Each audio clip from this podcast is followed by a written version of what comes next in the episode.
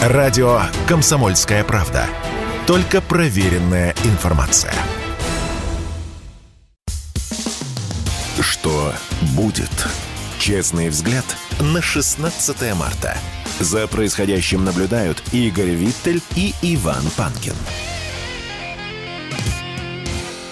Продолжаем наш эфир, начинаем новый час без Игоря Виттеля. Он отдыхает, ну или делами занимается, не болеет, все с ним нормально, друзья. Завтра обещается быть прямо из аэропорта. Он, ну не с корабля, а с э, воздушного судна, считай, с корабля на бал приедет на эфир. По крайней мере, предполагается так. Поэтому сегодня я, Иван Панкин, в горном одиночестве. Ну что ж, без Виттеля так без Виттеля. Так, на канале Радио Комсомольская правда в YouTube идет прямая видеотрансляция. Подписывайтесь на канал Радио Комсомольская правда. Лайк обязательно поставьте, ну или дизлайк, это уж как хотите. Работает чат в середине этого часа. Я еще буду отвечать на ваши вопросы. Ну, по крайней мере, если там эти самые вопросы какие-то появятся. Я вот сейчас в перерыве большом сидел и ничего интересного не увидел. А, если будет что-нибудь такое заслуживающее внимания, обязательно обещаю вам на эти вопросы ответить. В разделе комментарии, друзья, жалобы, предложения, темы гостей для эфиров. Традиционно призываю вас а, к этому. Ну и подкаст-платформы. Подписывайтесь на основные Яндекс Музыка или Apple а, если вы больше любите все-таки слушать, а не смотреть. Ну и никто не отменял старый, добрый и родной сайт radiokp.ru. Там Э, всегда идет трансляция эфира. Так, э, к нам присоединяется в итоге Владимир Брутер, да, эксперт Международного института гуманитарно-политических исследований. Все так. Владимир Ильич, здравствуйте. Доброе утро. Здравствуйте. И Оцените, пожалуйста, визит э, Башара Асада, президента Сирии, и его встречу с Владимиром Путиным. Зачем они с ним встречались? Может быть, есть ну, какие-то интересные, кроме прочего, поздороваться там, я не знаю, встретить весну, в бане попариться, может быть, что-нибудь грандиозное намечается? Ну, грандиозное это а, все-таки не про Сирию. Я думаю, что Сирия сейчас является одной из наиболее близких для России стран, наиболее близким союзником. Предложение Сирии э, увеличить военное присутствие России в регионе является, в общем, таким стратегическим шагом. А Россия может и будет наращивать а, свое присутствие в Средиземноморском регионе, но это произойдет уже после специальной военной операции. Поэтому а, я думаю, что визит э, Асада показателен. Он открывает э, как бы серию весенних международных контактов. Э, главным событием будет встреча с Си Цзиньпинем. И я думаю, что, собственно, Россия показывает всем остальным и партнерам, и противникам свои реальные намерения в ближайшее время. Вы вот, кстати, говорите, что, говорите, что какие-то предполагаются еще встречи. Ну, с Си Цзиньпинем понятно, правда, пока только анонсирован сам факт встречи, не говорится, когда она будет. В общем, никакой информации мы не располагаем. А не так давно, ну, какое-то время назад, Путин говорил очень интересную фразу, я хочу сейчас с вами ее обсудить, потому что в контекст наложится хорошо, что у нас есть союзники на всех континентах. А вообще, кто наши союзники? Так вот, чтобы реально, чтобы союзники. Я, между прочим, Почему еще у вас-то спрашиваю? Вчера общался, uh-huh. вечером вышло интервью мое с Марией Захаровой, официальным представителем Министерства иностранных дел. Я в конце, э, вот в конце нашего разговора буквально пытал ее расспросами по поводу того, кто наши все-таки союзники. Она там на категории раскладывала. Есть, значит, э, близкие друзья, все как у простых людей. Есть родственники, есть просто товарищи, коллеги и так далее. Но я не услышал от нее название ни одной страны, чтобы вы понимали. Вот серьезно. Кто наши союзники, может, вы скажете? А, да, я скажу, кто наши союзники. А, официально нашими близкими союзниками являются страны ОДКБ, а, с которыми в России существует военный договор. Но, учитывая сам характер стран, входящих в ОДКБ, конечно же, военно-политическими союзниками они не являются. И ввиду того, что с военной точки зрения они не представляют собой никакой серьезной силы, и ввиду того, что, собственно, ОДКБ само по себе является все все-таки сколом э, скорее прошлого, нежели будущего. А поэтому, отвечая госпоже Захаровой, я скажу, что у России нет военно-политических союзников, поскольку нет военно-политических пактов, которые отвечали бы не реальностям вчерашнего дня, как у ДКБ, а реальностям сегодняшнего и завтрашнего. А Россия к этому относится достаточно сложно, и те страны, которые могли бы быть союзниками такого рода, например, Китай, Иран, тоже относятся достаточно сложно.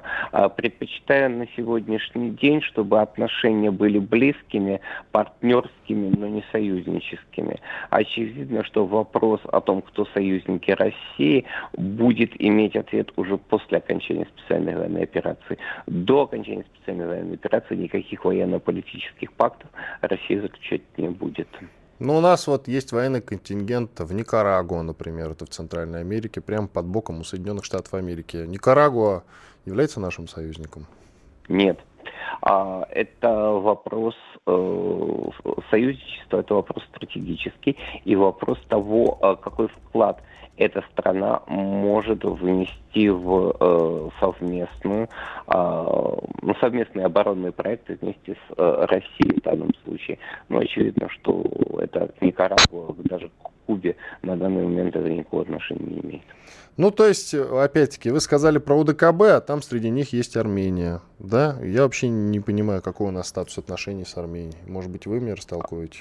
Э, да, я вам скажу, что отношения с Арменией ухудшились, ухудшаются дальше, и Запад э, вместе с нынешним армянским руководством предпринимает все попытки выдавить э, Россию и из Армении, и из процесса э, закавказского регулирования. Также мы традиционно считаем нашим ну, партнером точно, вообще у нас как бы братские отношения с народом Сербии, и мы Сербию всячески поддерживаем, там скидки большие на энергоресурсы им предоставляем. Вообще, если бы не мы, они бы замерзли вот точно уже давным-давно. И тем не менее, министр экономики этой страны, Рады Баста, его зовут, накануне сказал, что будет рекомендовать президенту Вучичу все-таки поддержать санкции в отношении России. Ну, потому что давление беспрецедентное, и, наверное, как считает э, господин Рады Баста, овчинка выделки не стоит. Овчинка, я имею в виду это те энергоресурсы, которые мы им поставляем, считай, за даром. А, какие у нас будут отношения с Сербией в перспективе? Каким вы видите расклад вот дальнейший? Я думаю, что здесь есть э, некоторые сложные вопросы, которые все-таки не входят в радиоэфир, а я как бы могу на них отвечать отдельно, но не сейчас. А вопрос э, нынешних отношений с Сербией заключается в том, э, что никакого такого давления на Сербию со стороны Запада нет. Это вранье. А есть э, в Сербии партия, не политическая партия, а партия, скорее, чиновничья, а, которая придерживается того взгляда, что как бы Россия это далеко России это неинтересно. У нас с Россией очень немного а, торгово-экономических отношений. Вообще мы зависим целиком от Запада. Какая, какое нам дело до Косово, какое нам дело до Боснии и Герцеговины? А, мы вот здесь вот в Сербии, и вот все, что вот в этом кусочке происходит, нас интересует. Все остальное нет. Вот, собственно, Баста относится к такой партии. А, что касается братских отношений, я вообще против термина братские отношения. О братских отношениях в политике не существует. В политике существуют интересы, и интересы России и Сербии объективно не всегда совпадают. Хорошо, вернемся к Китаю. А чего мы ждем от визита Си Цзиньпиня и встречи с Путиным? Ну, пока ничего. Ну вот так, давайте порассуждаем. Нам же никто не мешает и не запрещает фантазировать на заданные темы. Фантазировать в политике не полагается. А мы с вами а, не политики. вот. а, ну, мы же об этом говорим. А фантазировать в политике неправильно, потому что это приводит к ошибкам. А что касается визита Си Цзиньпиня, а, то главное, выйдут ли российские и китайские руководители на трек а, военно-политического сближения. А, на мой взгляд, это обязательное для России и обязательное для Китая условие. Без этого а, формула, которая которую некоторые предлагают о том, что Россия и Китай могут играть против Запада отдельные партии, она, на мой взгляд, не выдерживает критики. А потому что против России и Китая никто не играет отдельные партии. Все играют а, одно и то же, и э, по отдельности а мы гораздо слабее. Хорошо, и все-таки мне интересно еще в продолжении разговора про Китай. Э, Китай, он все-таки больше друг или нет? Да, конечно, Китай однозначно. Ну, кроме, понятно, партнер. понятно, вот и Мария Захарова мне вчера тоже говорила, у нас есть договор о добрососедстве, вот еще в начале нулевых, который подписан был, или или в конце 90-х, начало нулевых был подписан у нас этот договор с ним, с Китаем, и он до сих пор действует и продлевается там на какое-то количество лет. Но тем не менее, я считаю, что это просто бумажка. А вот если реально оценить ситуацию, нам Китай все-таки кто? Китай близкий партнер. А может такое случиться, что Китай за какие-то печенюшки от э, условной Америки может от нас отвернуться? Ну, они Нет. же тоже под санкциями. Нет, Китай не интересует американские печенюшки. Почему? Почему так считаете? Их же очень интересуют ну, деньги Китай в первую очередь. Э, Американцы да. могут им предложить какие-то преференции, а, там, а, какие-то санкции отозвать, грубо говоря. Еще не родилась такая Америка, которая может э, предложить Китаю достаточно преференций. Ничего. Еще себе. не родился такой Запад. Э, Китай, Китай э, по цивилизации э, значительно превосходит Запад и по истории цивилизации. Э, Китай не интересует печенюшки, а Китай интересует его роль в мире, которая не может никем быть ограничена, оспорена и, э, скорее всего, кон Владимир Ильич, оставайтесь с нами, продолжим после перерыва. Что будет? Честный взгляд на происходящее вокруг. Александр Коц. Один из лучших военных корреспондентов не только в России, но и во всем мире. Он работал репортером во многих горячих точках. Чечня, Южная Осетия, Косово, Афганистан, Ливия, Сирия, Египет, Ирак, Украина. Каждый четверг в 7 часов вечера по московскому времени слушай на радио «Комсомольская правда» программу «КОЦ. Аналитика с именем». Что будет? Честный взгляд на 16 марта. За происходящим наблюдают Игорь Виттель и Иван Панкин.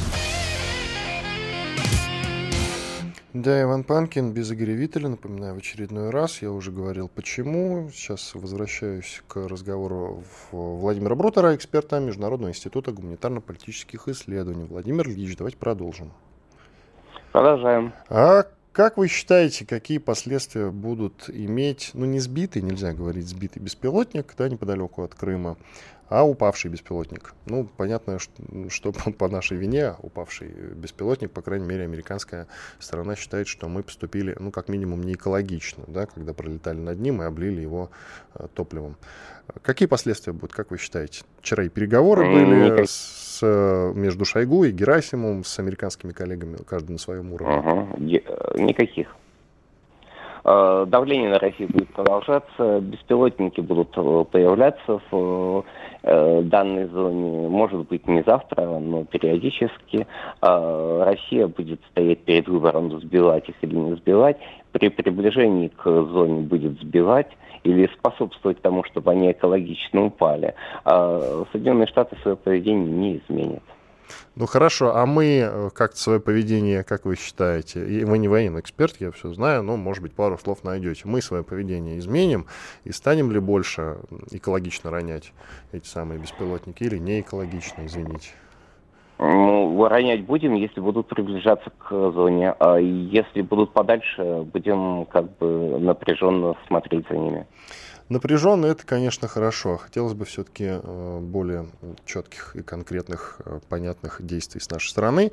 Продолжим. Э, вот о последствиях еще хотелось бы поговорить к Турции. Потом я еще, кстати, с вами про Африку хотел поговорить, потому что появляются новости о том, что Канада и некоторые страны Евросоюза начинают давить на африканские государства и угрожают им рестрикциями, не санкциями, рестрикциями за то, что они сотрудничают с Россией. Об этом чуть позже. А пока про Турцию в контексте вот э, упавшего беспилотника.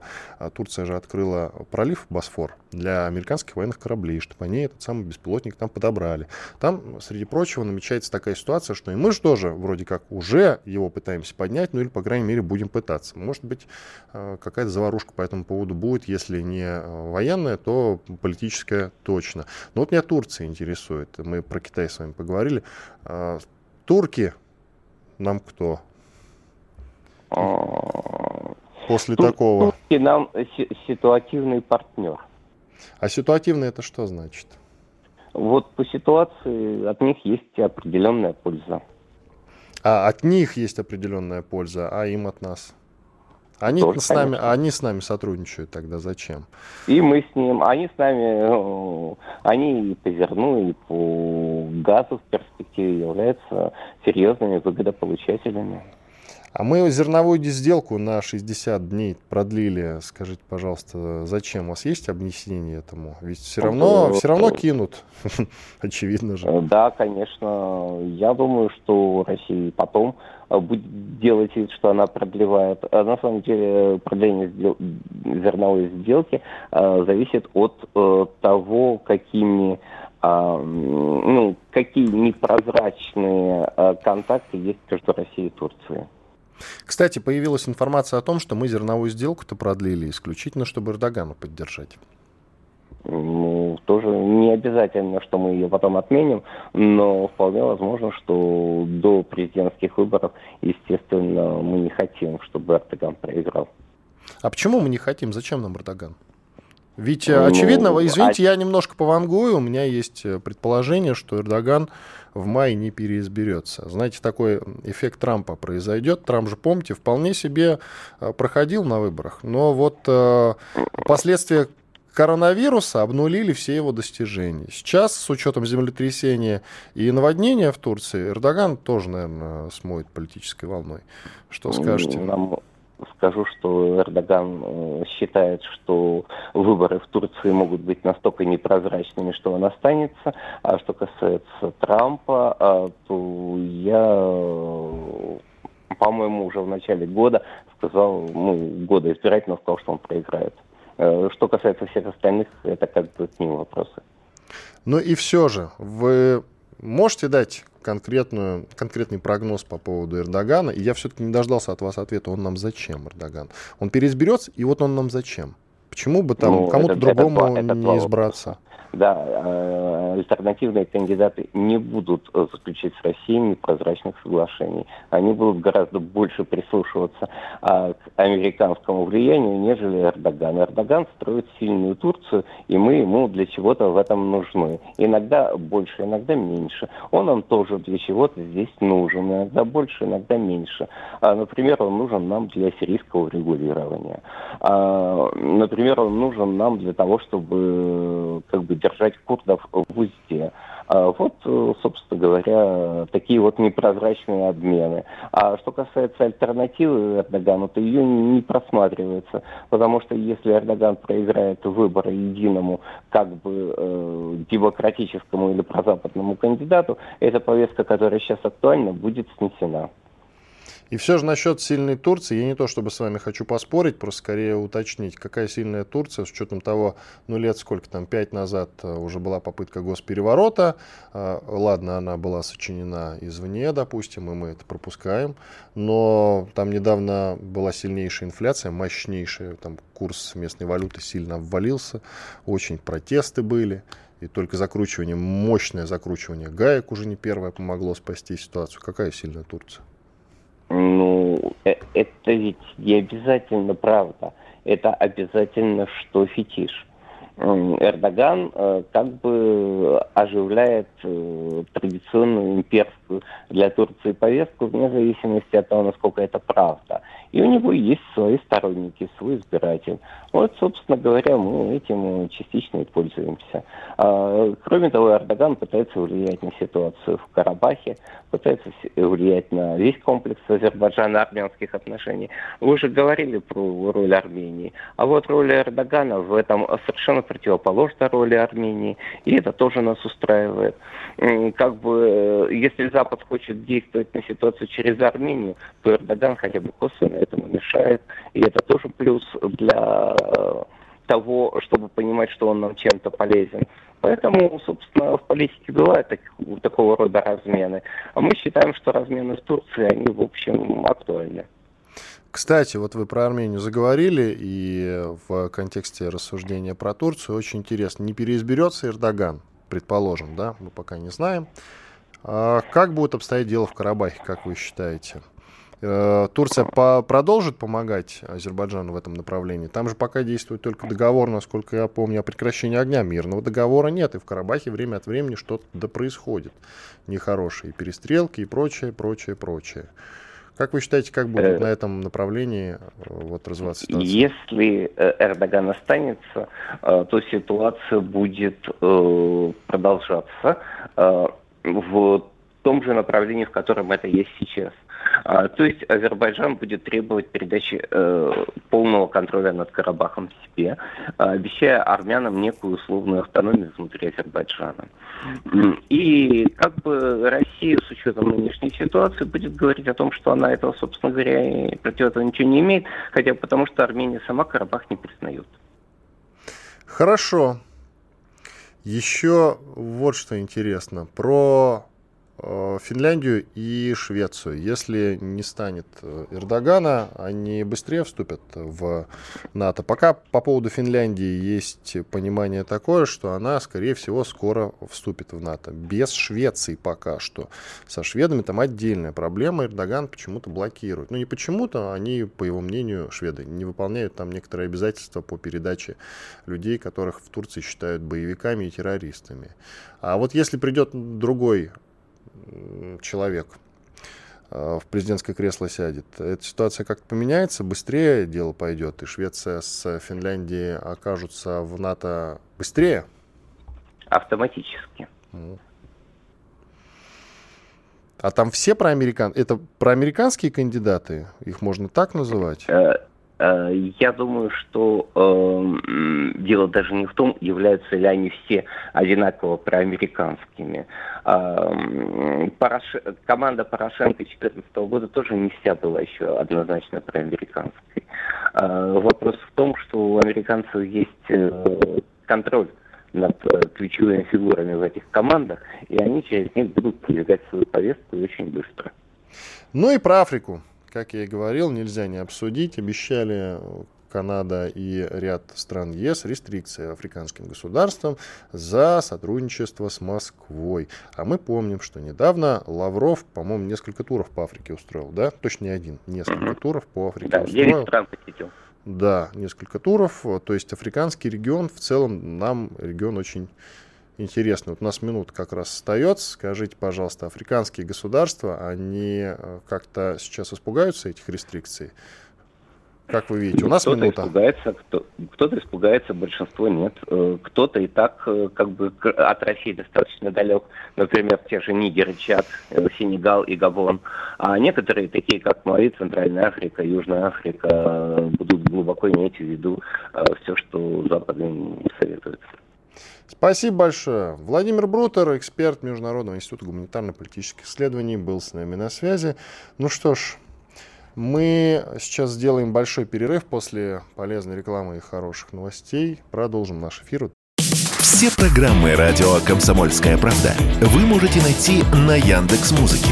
Ищите раздел вашей любимой передачи и подписывайтесь, чтобы не пропустить новый выпуск. Радио КП на Яндекс Музыке. Это удобно Просто и всегда интересно. Что будет? Честный взгляд на 16 марта. За происходящим наблюдают Игорь Виттель и Иван Панкин. Иван Панкин, продолжаем наш эфир. Напомню коротко, что на нашем канале Радио Комсомольская правда в YouTube идет прямая видеотрансляция. Подписывайтесь на канал, ставьте лайк по трансляции, в чате пишите, в разделе комментарии, жалобы, предложения, темы гостей для эфиров. Э, обязательно в группах в наших соцсетях. Мы есть во всех соцсетях, в основных в Телеграме, в ВКонтакте и в Одноклассниках. В группы в эти вступайте. Безусловно, если вы не смотрите, если вы не любите смотреть, например, а любите больше слушать, то подписывайтесь на программу «Что будет» в Яндекс Музыке, в Apple подкастах, в Google подкастах тоже, если хотите. Так, ну что, экономический блок. Василий Колташов, руководитель Центра политэкономических исследований Института нового общества. Василий Георгиевич.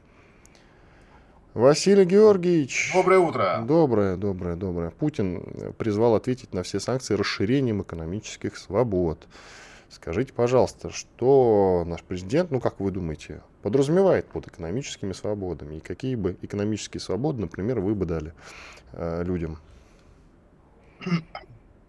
Я бы дал людям свободу копировать технологии, продукты из недружественных государств. И это прям как Китай, да, так? Нет, не как Китай. И еще, и еще шире. Китай делает вид, что он признает это все. Китай допускает судебные процессы против тех, кто копирует, э, закрывает фирмы э, различные да, по, по искам. А нам нужно сделать нечто иное. Нам нужно в соответствии с перечнем правительства, есть такой перечень недружественных государств, освободить интеллектуальную собственность всех этих государств. То есть сделать ее непатентуемой, не собственностью. Ну, в принципе, наверное, э, не, ну, то есть мы не признаем никакие эти как бы, западные внешние права на, на эту собственность и даем полную возможность нашим отечественным предпринимателям, ну и крупным структурам копировать и производить вплоть до массового производства все. Любые продукты, фармацевтические продукты, детали машин, сами машины. А, наконец, э, это касается микроэлектроники. Здесь не пытаться придумать самим что-то. Ну, вы знаете, как это происходит, да, что вы должны придумать что-то, что будет э, тем же самым, но иначе а взять и развивать уже имеющиеся наработки. То есть э, дать такую свободу, потому что режим подчинения внешним как раз э, правилам тут мешает, на мой взгляд, мешает развитию российской экономики. Вот как только мы эти цепи снимем, дело может пойти быстрее. И возможности у людей появятся. Ну, по правде говоря, американцы сами так делали в 19 еще веке, когда они легко выдавали патенты, по сути, поверх патентов, которые выходили в, Евро... в Европе или в Англии, особенно в Англии, конечно, где было много важных изобретений. И нисколько их это не смущало, Соединенные Штаты. Наоборот, они получили ускорение промышленного развития, технологического развития в конце 19-го, начале 20 века, когда они выбились-то, собственно говоря, в лидеры. Э, глобальные лидеры. Пока экономические еще, они еще политические глобальными лидерами не были тогда. Э, вот эти, это свобода, которая нужна. Ну, естественно, и второй вопрос – это свобода внутренней мелкой торговли. Это старая наболевшая проблема э, зарегулированности внутренней торговли, прежде всего, касается пищевых продуктов, домашних хозяйств, фермерских хозяйств. Все, вся эта торговля существует в полулегальном режиме. Люди торгуют тайком. А, и это не очень здоровая ситуация на самом деле.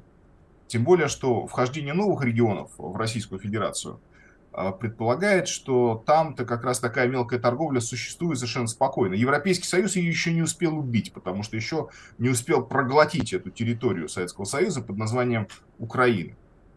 И те регионы, которые уже возвратились в Россию, они живут, в общем, в режиме достаточно такой анархичной, может быть, мелкой торговли.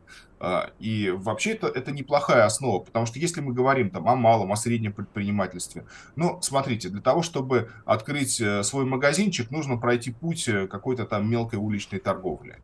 Торговать э, там хотя бы даже собственными продуктами собственного фермерского хозяйства, маленького, очень маленького даже, может быть, хозяйства. Потому что у вас просто нет капитала поначалу или то, что у вас есть под видом капитала, имеет микроскопический размер. И если вы сразу запрещаете этим людям возможность этот микроскопический размер перевести в нечто чуть-чуть хотя бы побольше, то вы их блокируете в этом состоянии, и все, и они не могут э, дальше развиваться, инвестировать, а потом и создавать рабочие места, потому что через какое-то время они создают рабочие места. Вот эти вот э, две меры, касающиеся освобождения рыночной деятельности в России, они были бы полезны. Ну и это означает, конечно, меньше всевозможных регулятивных э, требований в э, пищевой, конечно, прежде всего сфере. Э, что еще можно здесь добавить, да? ну, наверное, нужно э, сделать э, еще и меньшим где-то налоговое давление на малый, малых предпринимателей. Я знаю, что многие говорят про дешевый кредит, который необходим для того, чтобы малый бизнес расцвел. Я не сторонник того, чтобы э, люди полагались на кредит, создавая собственное дело сразу. Я думаю, что лучше дать им возможность э, шаг за шагом вырасти постепенно, постепенно увеличить обороты. Ну, вот такая вот э, свобода, с одной стороны, производства, а с другой стороны, продажи. Вот эти две свободы, когда мы не будем подчиняться рекомендациям Международного валютного фонда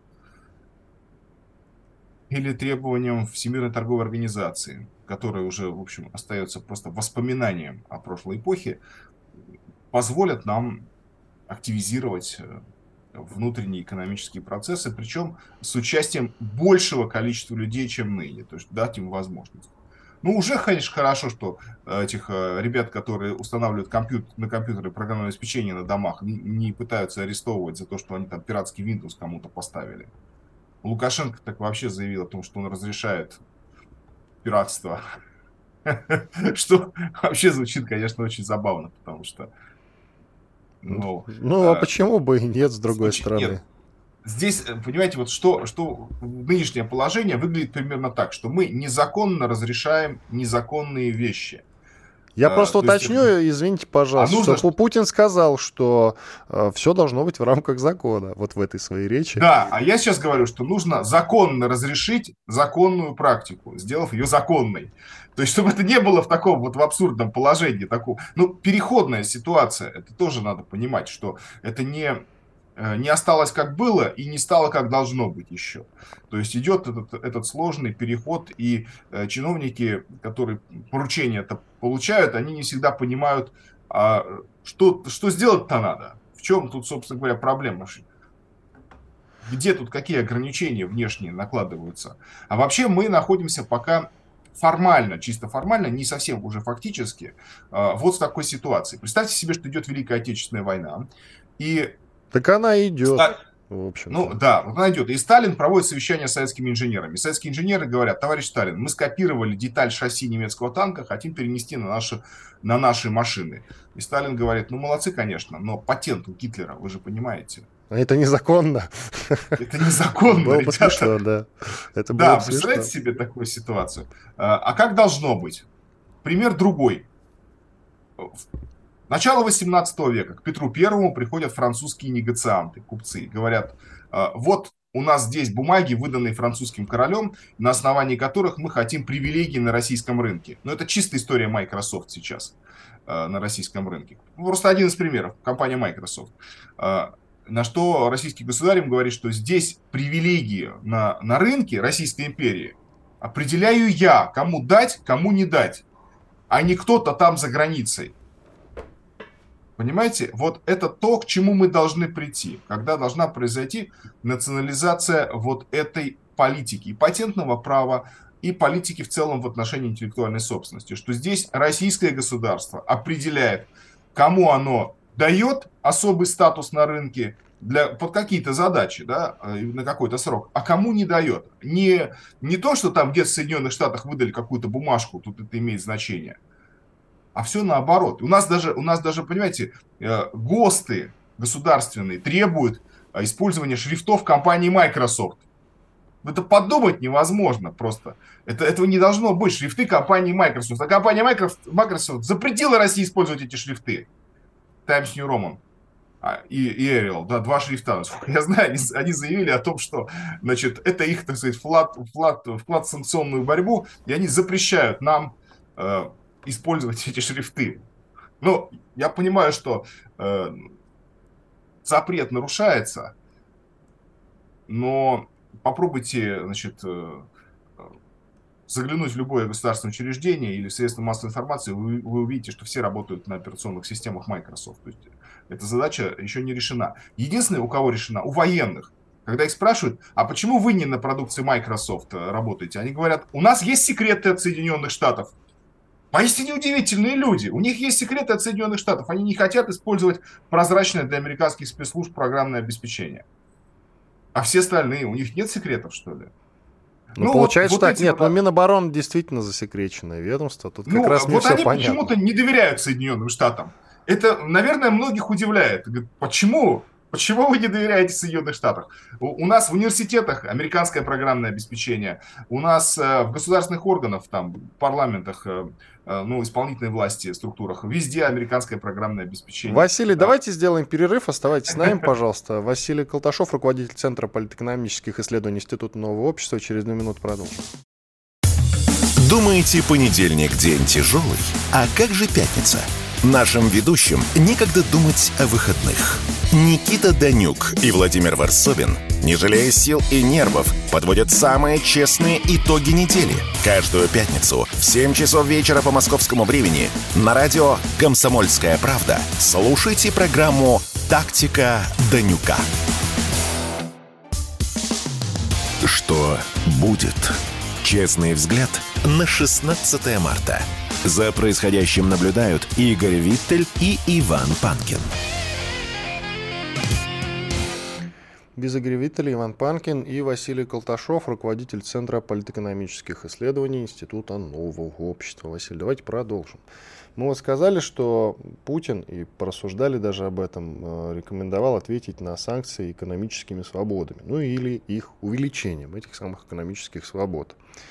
Скажите, пожалуйста, он же без конкретики какой-то, просто вот сказал, давайте ответим расширением экономических свобод, без уточнений. И э, что будет дальше?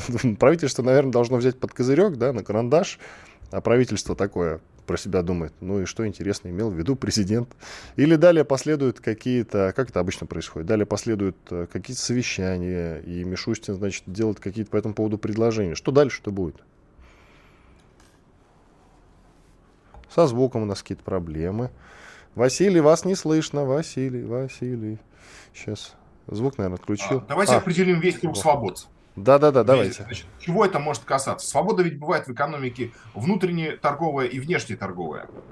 Ну вот если так вот э, в формате товарного обмена описывать эту ситуацию.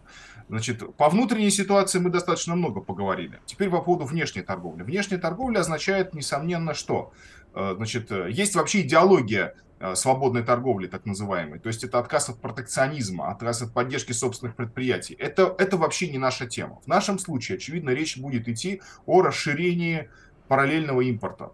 О том, чтобы больше не, не создавать или точнее не поддерживать привилегированное положение западных брендов. Ну вот, например, интересная новость о том, что товары компании Ikea включены в параллельный импорт. То есть их можно ввозить теперь в российскую государственную систему, наш рынок, да, в Российскую Федерацию. И э, Однако здесь э, должна быть э, еще большая свобода, то есть необходимо и допускать ввоз и копий товаров. То есть у нас еще сохраняется режим защиты, какой-то защиты прав брендов.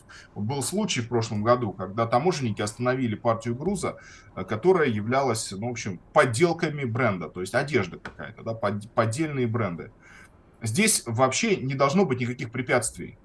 Э, должна быть одна, одно требование к возящей стороне, к продавцам. Не обманывать покупателя, сообщать ему, что это копии.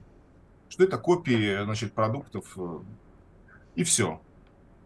И никаких вопросов больше быть не должно. Пожалуйста, хотите ввести, ввозите. А, возражения правообладателей, так называемых, они не должны приниматься, потому что правообладатели э, должны вообще никаких э, здесь прав, по сути, не иметь в России. Если это не, не компании из дружественных государств. Если это компании из недружественных государств, которые говорят, у меня есть привилегии в отношении, у меня там торговая марка, у меня там все, ну это какое имеет теперь отношение, если действуют такие незаконные ограничения в отношении российской экономики и российского государства, и российских граждан, так называется санкции. Ну какие, о каких привилегиях на российском рынке вы можете вообще говорить? Но вот это должно полностью уйти. То есть полностью, значит, все, все претензии внешних э, из недружных стран торговых марок должны ну, не то чтобы не рассматриваться, не то что не рассматриваться, а вообще даже э, их и выслушивать не имеет смысла. То есть, что нужно, завозится, продается, нельзя только внутреннего потребителя вводить в заблуждение. Вот этот момент. Единственное, что мы не знаем, насколько правительство вообще будет вообще все вот так вот рассматривать, как вот я сейчас описал. Вот то, что касается расширения параллельного импорта, это они определенно делать будут. Это они э, поняли, и они э, по этому пути движутся. Потому что попытки создать России, экономическую блокаду России, они продолжают предприниматься, давление оказывается, и поэтому все, что нам необходимо, будь то подлинные продукты брендов каких-то западных или копии этих э, продуктов, это все, на мой взгляд, должно спокойно ввозиться.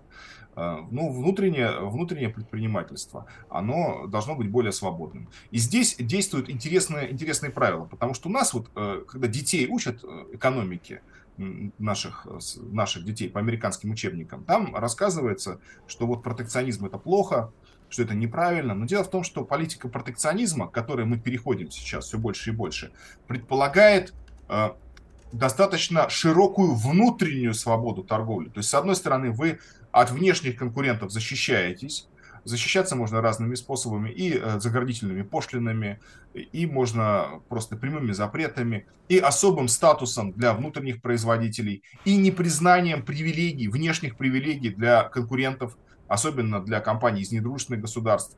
То есть вы создаете такой вот щит, и такую, или такую систему поддержки для собственных предприятий, собственных производителей. Особенно это касается, конечно, промышленности. Но внутри вашего рынка существует достаточно мягкий торговый режим для того, чтобы стимулировать э, развитие для того, чтобы все могли, или точнее, как можно больше участников этого рынка могли воспользоваться вот этим щитом, этим зонтиком, который государство создает, для того, чтобы выросли собственные экономические структуры, собственные предприниматели, специалисты, инженеры, рабочие специалисты, чтобы, чтобы все они э, смогли реализовать себя, закрепиться на рынке, если говорить о структурах, и таким образом усилить национальную экономику. А, вот, вот что значит протекционистская политика. И если мы посмотрим на Китай, а нам, в общем-то, положено время от времени смотреть на Китай, то мы увидим, что в Китае они э, в значительной мере реализовывали протекционистскую политику. Более того, а, Всемирная торговая организация была вынуждена закрыть глаза на китайский протекционизм. И вот этот протекционизм, он сочетался, он соединял две вещи. Первое, это защита все-таки китайского производителя от внешних конкурентов, допуск, ограниченный допуск иностранных бизнесов. А одновременно с этим внутренняя свобода предпринимательства, очень широкая внутри китайской экономики. Вот нам нужно, ну, нужно также расширять внутреннюю свободу предпринимательства. Потому что если говорить об различных инициативах правительства за последние ну, 15 лет, то они находились под немалым влиянием э, того, что э, там, рождалось у чиновников Международного валютного фонда в Европейском Союзе, всяческие инициативы зарегулировать процесс. То есть, с одной стороны, значит, отказ от государственного регулирования, то есть что нам предлагалось в качестве модели экономической стратегии от Запада. Это неоднократно э, я слышал на Санкт-Петербургском международном экономическом форуме от западных экспертов, топ-менеджеров, значит, э, дип-представителей различных журналистов, вот что они говорили, ну, эксперты, в том числе университетские, они говорили, что вам нужно дерегулирование экономики, то есть государство должно никуда не вмешиваться, должно постепенно исчезнуть. Это как раз то, что я считаю категорически нельзя делать, а наоборот, оно должно обеспечивать протекцию. А, так вот, они говорили, это должно уйти, а это и, это и будет свобода торговли. А внутри все остальное, э, все остальное может быть достаточно зарегулировано, потому что уже признание привилегий западных э, компаний, э, их интеллектуальной собственности, они, как известно, патентуют все и регистрируют как собственность буквально ну, практически все. Вот этот режим, он заблокирует развитие ваших, ваших предприятий.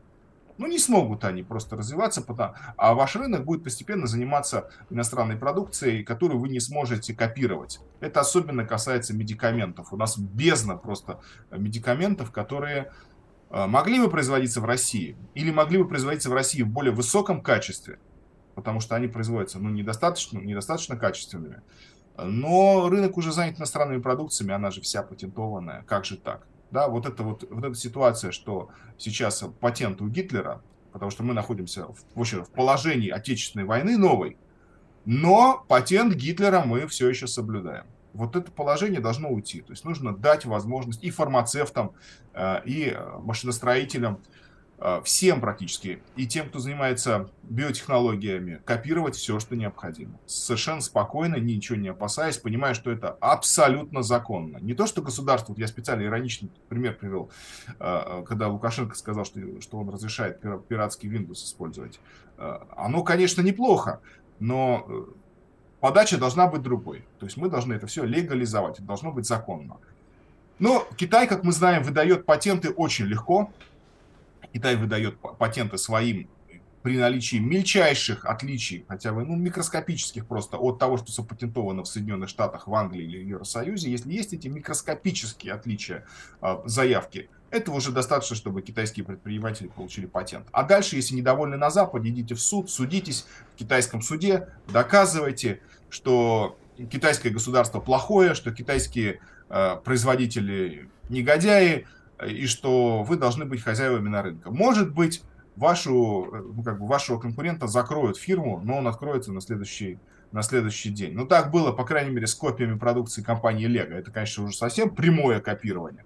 Тем не менее, добилась эта компания того, чтобы закрыли э, фирму, которая, по-моему, э, Лапин назывался. Но это не важно совершенно, да. Ну, я, я помню эту фирму, историю. Она закрыла, открылась на следующий день, просто под другим под названием. Другим названием. Там, да, да, еще да. закрылась, еще раз открылась. И производство работало, и у нас э, наши дети используют эти конструкторы, которые являются копиями э, более дорогих э, в силу того, что это все-таки бренд. Здесь, здесь как бы доход бренда, значит, э, это тоже еще очень важный момент. Убрать э, У нас минута ренту только, бренда с нашей экономики. Что, простите? У нас минута, минута, минута. Да, убрать ренту бренда с нашей экономики. Потому что если вы э, получаете монополию каким-то образом и говорите, вот у нас бренд, то вы можете завышать цену.